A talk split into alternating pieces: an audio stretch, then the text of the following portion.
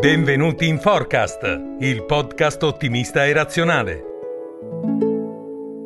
E benvenuti al nuovo appuntamento di Forecast Energy, il ciclo di podcast sulla transizione energetica promosso dalla Fondazione Ottimisti Razionali.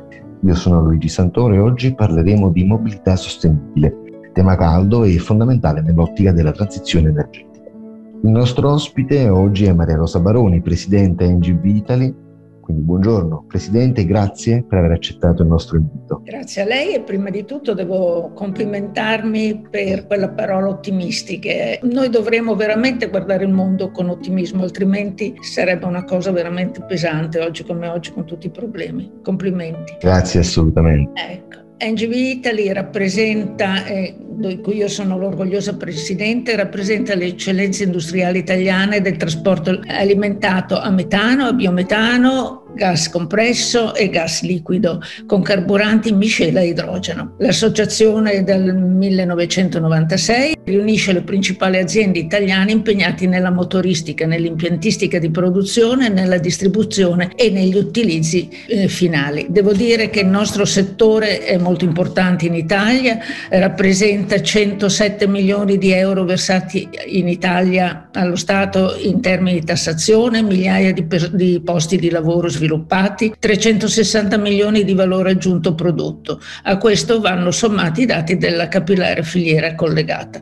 In più sono stati investiti ultimamente diversi milioni per acquisti di camion e soprattutto per investimenti sulle infrastrutture. Perfetto, grazie Presidente per questa sua introduzione. A questo punto io partirei subito con la prima domanda. Dunque, il phase out al 2035 dei motori a combustione interna sembra spingere esclusivamente su una tecnologia, quella dell'elettrico. Cosa ne pensa di questa linea? Innanzitutto voglio rifarmi a un'intervista uscita l'altro giorno proprio dal CEO, dall'amministratore delegato di Volkswagen Des, che eh, dice chiaramente che il motore endotermico non avrà mai fine. Le industrie automobilistiche non potranno assolutamente reggersi solo sul motore, solo sull'elettrico. Ovviamente loro continueranno sull'elettrico per sviluppare quello che l'Unione Europea vuole, ma il motore endotermico dovrà avere una vita lunga. Infatti, le industrie che noi rappresentiamo, oltre a costituire eccellenza a livello globale e essere da anni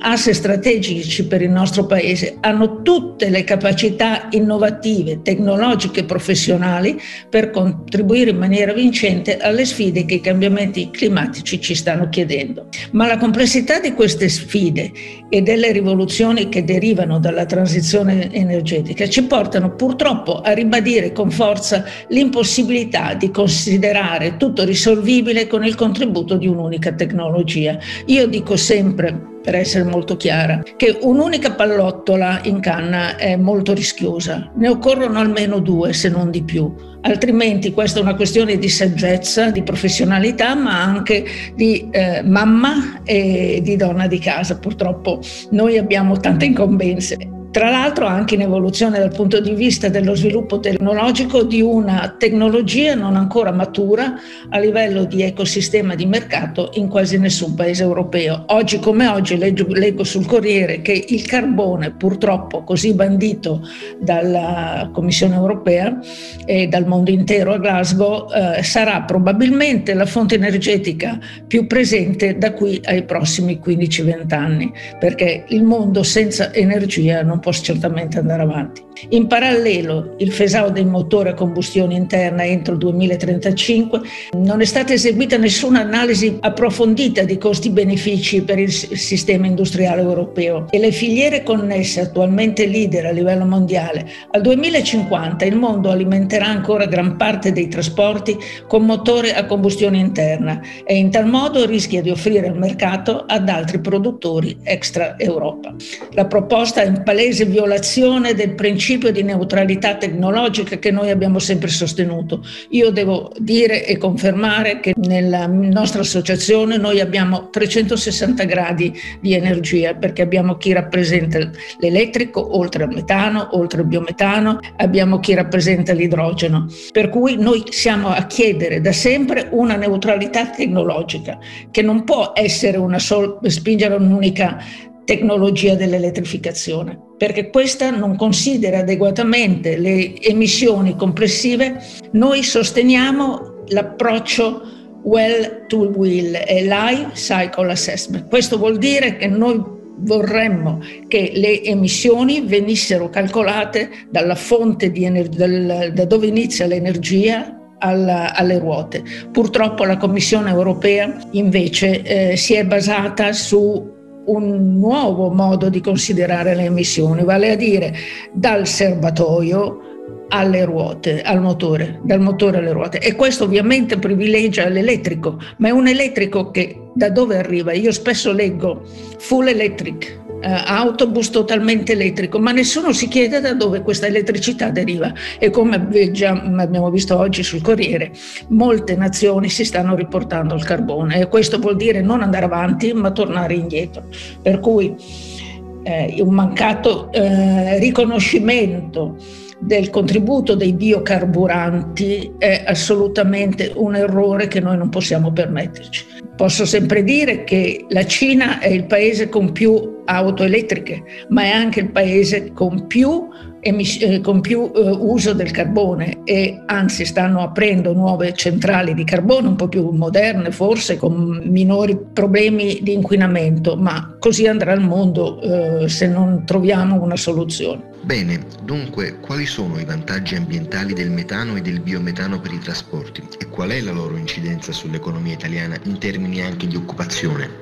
La ringrazio di questa domanda che è probabilmente la più importante. Una realistica transizione energetica del parco circolante al 2030 come si prefissa l'Europa sia a livello italiano che europeo, non può che realizzarsi definendo target di mercato che valorizzino anche il contributo che i combustibili rinnovabili e a basso contenuto carbonico sono in grado di assicurare già nel breve periodo, garantendo allo stesso tempo che il tessuto industriale possa affrontare la transizione in maniera meno violenta. Io voglio ricordare che quando si parla di inquinamento si parla solo e esclusivamente della CO2, dell'effetto serra. Nessuno parla più degli inquinanti.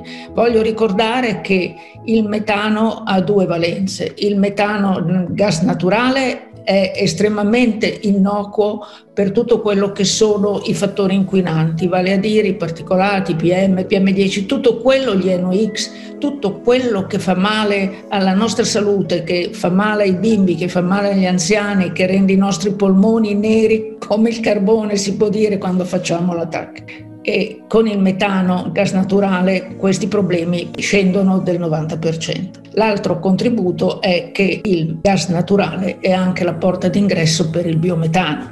I benefici ambientali del biometano sono già riconosciuti dappertutto. Purtroppo il biometano però non è riconosciuto come carburante nel motore, diciamo, dall'Unione Europea, tanto è vero che nel well to will, di cui parlavo prima, dalla, o dal life cycle assessment, non si parla di motori alimentati a biometano. E questa è la nostra battaglia, perché il motore a biometano è un motore assolutamente a zero emissioni di CO2. Tanto è vero che in alcuni casi, se ben gestito, è pulito quanto l'eolico. Quindi il biometano dovrà essere considerato, almeno si spera, come uno dei carburanti, una delle soluzioni che potranno uh, far affrontare questa transizione energetica nel migliore dei modi, mantenendo ovviamente anche il motore endotermico.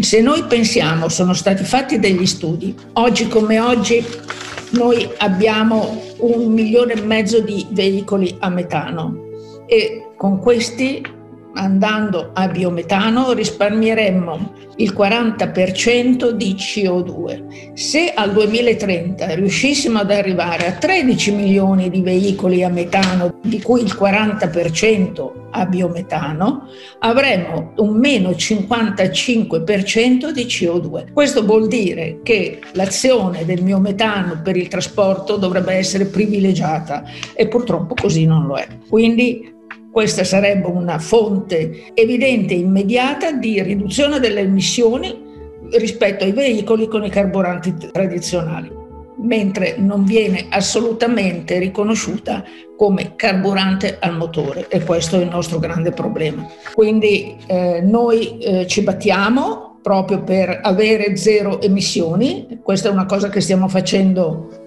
proprio in questi giorni eh, per certificare eh, quei veicoli che sceglieranno di andare assolutamente a biometano. Oggi come oggi nelle nostre 1500 stazioni di rifornimento di gas naturale, molte, eh, molte di loro sono già attrezzate per ricevere il carburante biometano come carburante energetico. Quindi la soluzione delle zero emissioni per noi è assolutamente eh, strategica.